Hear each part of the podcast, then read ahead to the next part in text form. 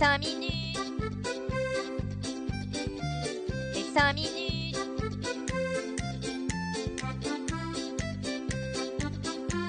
Les 5 minutes du coin. Bonjour à tous et bienvenue pour ce nouvel épisode des 5 minutes du coin. Nous avons traversé une semaine plutôt rouge pour la plupart des altcoins, mais notre roi Bitcoin, lui, n'a pas dit son dernier mot. Il passe la semaine à l'équilibre et le mois de mars sur un bon trend positif, ce qui nous donne un Fear and Grid à 63 dans le grid. Il termine la semaine aux alentours des 28 000 dollars, une zone clé proche des 30 000. Le prochain support qu'il doit franchir pour continuer sa montée vers la lune. Nous entamons ces actualités avec le futur date Tinder de la fameuse Crypto Queen, qui n'est autre que son homonyme masculin, le Crypto King. Enfin ça, c'est le nom qu'il s'est donné, sinon en réalité c'est juste un Canadien nommé Hayden Pleterski, qui s'est amusé à dérober l'argent de nombreuses personnes, comme d'habitude, en leur promettant monts et merveilles. Comment s'y est-il pris? Eh bien, comme souvent, le schéma reste le même. Une entreprise, entre guillemets, de gestion de fonds, du nom de AP Private Equity Limited, à qui il suffisait de confier votre argent avec bien entendu une promesse de rendement très élevé. Sauf que le petit Hayden, bah, il n'avait pas prévu le bear market. Dès lors que ce dernier a commencé, bah, il a dû déclarer à ses investisseurs que ça rapportait plus grand chose, euh, ce qu'ils avaient mis. Bon, bah voilà, c'est un petit peu mort quoi. Ah, sauf qu'en réalité, bah, les 41 millions qui lui avaient été confiés, il les a claqués pour alimenter un train de vie de fou furieux. Voiture de luxe, hôtel, bouffe, restaurant, on compte plus les étoiles, et il aurait réellement investi 2%, qui représente 600 000 dollars sur les 41 millions. Il devait espérer faire un fois 1000 histoire de rembourser tout le monde, je sais pas. Cependant, ce voleur des temps modernes était en attente de jugement. Lorsque soudain, il se fait kidnapper. Ouais, sa vie, c'est un véritable film. Donc euh, il se fait kidnapper. Bon, déjà ça commence pas bien pour lui, même si bon, ça peut se comprendre avec ce qu'il a fait. Mais suite à son kidnapping, il aurait été séquestré et torturé durant 3 jours pour une demande de rançon de 3 millions de dollars. Pas mal. Une fois que tu la touches, t'es plutôt content. C'est pour rembourser les, pourcentages de, les pourcentages de rendement qu'ils étaient promis, quoi, normal. Et finalement, il a été relâché mais si c'était pas du flan tout ça, ça a dû lui faire tout drôle au gamin. Bref, faites attention à vos investissements, ne tombez pas dans le panneau de ces pyramides de Ponzi. Avec ce bear market, de nombreuses personnes bah, se sont détournées de l'écosystème et ont même totalement perdu confiance. Mais ça, c'est clairement pas le cas de Michael Saylor et de son entreprise MicroStrategy qui réitère ses achats de Bitcoin avec un modique achat de 6455 Bitcoins supplémentaires cette semaine, ce qui amène les caisses de son entreprise à un total de 138 955 Bitcoins. Le mec se rapproche petit à petit de posséder les 1%, 1 de la capitalisation totale du Bitcoin au calme, j'ai envie de dire. Moi, franchement, si je pouvais déjà avoir 0,01%, bah, je serais déjà le plus heureux du monde. Hein, je ne demande pas plus. Michael, si tu m'entends, bah, je te dropperai mon, mon wallet Bitcoin, il n'y a pas de problème. Cela mène son coût moyen d'achat aux alentours des 30 000 dollars. Il se rapproche donc de l'équilibre au niveau de son investissement. Tout ceci envoie un signal fort de confiance pour l'écosystème et malgré les différentes turbulences qu'on a pu traverser, bah, il croit toujours encore largement en l'avenir du Bitcoin. Bon, on passe d'une bonne à une mauvaise nouvelle. Du moins surtout pour Chengpeng Zhao, notre 5CZ, le PDG de Binance, se voit attaqué de toutes parts. Il y en a qui déboulent à droite, il y en a qui déboulent à gauche, c'est de partout. C'est la CFTC, la Commodity Futures Trading Commission des États-Unis, qui s'attaque à lui, car il ne se serait pas enregistré auprès du régulateur américain.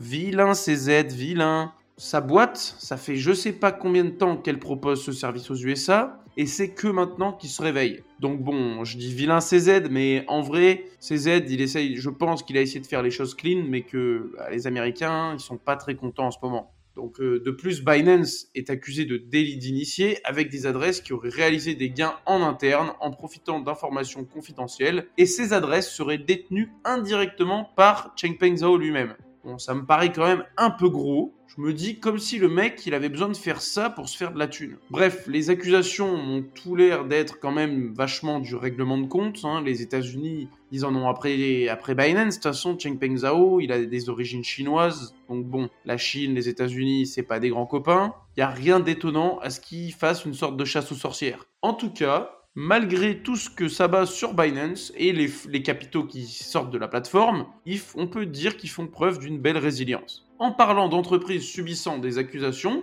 on a une belle news en France. Ça concerne pas vraiment les cryptos, c'est un autre secteur. Vous savez, un secteur qui est très sale. Je veux bien entendu parler du secteur bancaire. Quatre banques françaises, dont BNP Paribas, Natixis, Société Générale et Exane, sont soupçonnées, attention les yeux, de blanchiment d'argent et de fraude fiscale. En gros, ils auraient contourné les impôts. Alors là, vraiment, je tombe des nues. Moi qui croyais que c'était le genre de choses réservées aux utilisateurs de crypto-monnaies, mais en fait pas du tout. C'est bien plus courant qu'on ne le pense chez nos amis les banquiers. Ces banques se sont vues perquisitionner dans le but de réunir des preuves afin de confirmer l'enquête. On parle là de plusieurs milliards d'euros de recettes fiscales qui n'auraient pas été versées à l'État grâce à leurs pratiques. Alors juste quand même pour un peu parler du contexte géopolitique en ce moment en France, surtout politique, euh, on pleure pour quelques milliards dans la caisse des retraites pour euh, que tout tourne correctement, et là on apprend que les banques font de l'évasion fiscale de plusieurs milliards.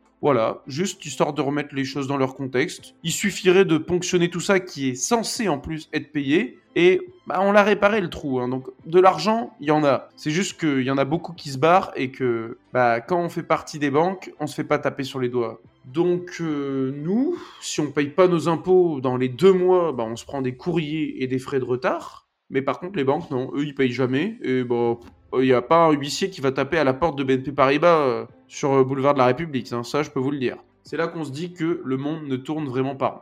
J'aimerais vraiment que leur système s'effondre, ça leur ferait quand même tout bizarre, une bonne grosse dégringolade. Longue vie au Bitcoin. Le studio Yuga Labs, qu'on ne présente plus, enfin si, vite fait quand même, pour ceux qui connaîtraient pas, on sait jamais, c'est le studio à l'origine des collections NFT mondialement connues comme les CryptoPunks ou les Bored Ape Yacht Club. Une nouvelle association s'est formée entre le Bored Ape Yacht Club et la marque de luxe Gucci. Enfin, je dis nouvelle, ils en ont refait une parce que ils ont déjà collaboré auparavant ensemble. C'est à l'occasion de la Metaverse Fashion Week que ce duo insolite s'est reformé, car oui, Gucci avait déjà déclaré accepter les paiements en Apecoin, du coup, dans, les partenariats qu'ils avaient fait dans le passé, et le jeton qui est donc associé à la collection des Bored Ape Club. Mais ils avaient également sorti ensemble une collection NFT nommée NFT Gucci Grail. Voilà, maintenant ils vont se faire un petit défilé de mode dans le métaverse ensemble, euh, on sait pas où ça va s'arrêter, et on attend de voir ce que ça va donner. Tant que nous sommes dans les NFT, restons-y encore quelques minutes en parlant d'un site que vous devez certainement connaître, c'est Ticketmaster. Ce site vous propose des billets à la vente pour tout type d'événements comme des concerts, des spectacles d'humour. Bon, j'y suis pas encore, mais euh, peut-être un jour. Et bien ça y est, il plonge dans le grand bain en ayant pour la première fois proposé des fonctionnalités à des détenteurs de NFT. Pour ce premier test, c'est le groupe de métal Avenge Sevenfold qui est mis à l'honneur. Donc Avenge Sevenfold, ils avaient sorti auparavant une collection de NFT, et si vous possédiez un de leurs NFT,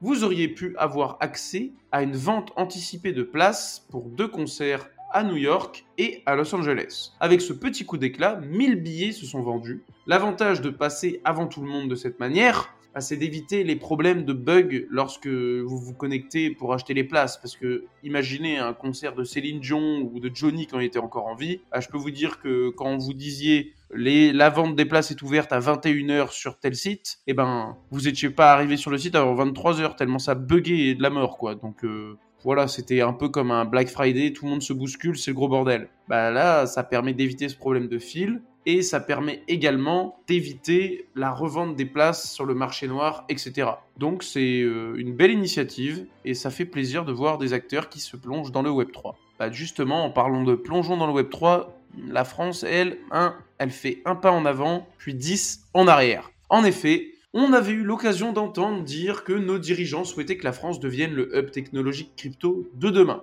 Bah la loi dont on va parler, euh, elle n'est pas censée nécessairement bloquer cette évolution, mais franchement, ça renvoie pas une image super positive non plus, on va pas se le cacher. Cette semaine, l'Assemblée nationale, elle s'est prononcée sur un texte de loi visant à réguler les influenceurs crypto. Après de nombreuses discussions avec des personnes de l'écosystème, donc ils étaient en négociation, hein, ils avaient il y avait apparemment du, du positif qui était ressorti de ces échanges. Cependant, bim bam boum, lors du vote à l'Assemblée nationale, toute cette négociation a été anéantie en l'espace de quelques minutes et le vote s'est prononcé envers une interdiction totale aux entreprises non agréées PSAN à avoir recours à des influenceurs Sauf que en France, des boîtes agréées PSAN, il y en a pas vraiment beaucoup.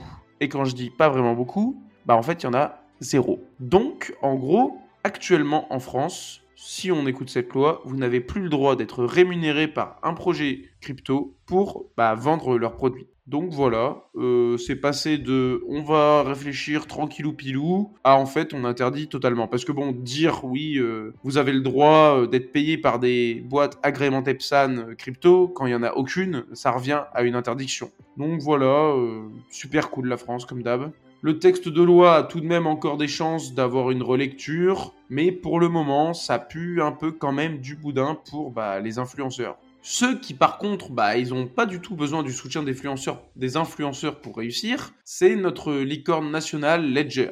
Leur nouvelle levée de fonds pour la Ledger Série C, qui avait déjà commencé depuis un moment déjà, s'est vue complétée avec un apport de 100 millions d'euros, ce qui fait arriver le total de cette nouvelle levée de fonds à 456 millions d'euros pour, le moment, quoi. Un chiffre qui donne un peu le tournis, hein, c'est, ça, fait une belle levée de fonds pour une entreprise française, euh, on peut être assez fier. Et malgré tout, la valorisation totale de l'entreprise s'élève pour le moment toujours à 1,3 milliard d'euros. C'était la même capitalisation avant la levée de fonds. Mais bon, ça c'est uniquement pour le moment, parce que ça risque de bouger bien entendu, et certainement à la hausse. C'est quand même malheureux de se dire que Ledger ne pourrait plus, à cause de cette loi, faire de partenariats rémunérés, sachant qu'elle ne propose pas de vente d'actifs numériques. Elle n'a aucune raison d'être agréée PSAN. C'est pour faire un peu un parallèle avec la news d'avant. Voilà, Ledger ne vendent pas de Bitcoin, ne vendent pas de crypto. Eux, ils vendent un hard wallet pour protéger vos cryptos. Donc, ils vont jamais s'agréer PSAN, ça ne leur sert à rien. Donc, vu qu'ils ne le seront jamais, techniquement, si on suit cette loi, bah, ils pourraient jamais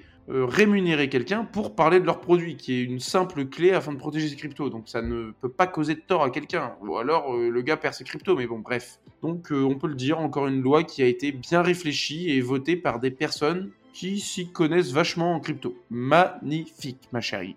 On termine les nouvelles de la semaine bon, avec du positif, et on peut le dire, on va s'envoyer en l'air avec Flybandy, une compagnie aérienne argentine qui dévoile son adoption du Web3 au grand jour. En effet, désormais, tous leurs billets de vol seront des NFT hébergés sur la blockchain Algorand. Cela permettra aux voyageurs une plus grande flexibilité avec leurs billets sans avoir à passer par la plateforme de la compagnie. Les voyageurs recevront tout de même leurs billets électroniques par mail de manière tout à fait classique, mais également un exemplaire NFT émis par TravelX, et les clients auront ensuite le choix de créer un compte Ticket 3.0 permettant le stockage ainsi que la gestion de leur NFT. Les voyageurs pourront donc revendre, modifier ou encore acheter des billets sur TravelX directement. Et bien entendu, Flybandy va se manger une petite commission de 2% au passage. Sur chaque transaction, hein, bien entendu. Fallait pas rêver non plus. On peut pas leur retirer quand même qu'ils ont osé sauter dans ce nouveau monde technologique et montrer le chemin peut-être à de nombreuses autres compagnies aériennes, mais également à d'autres secteurs.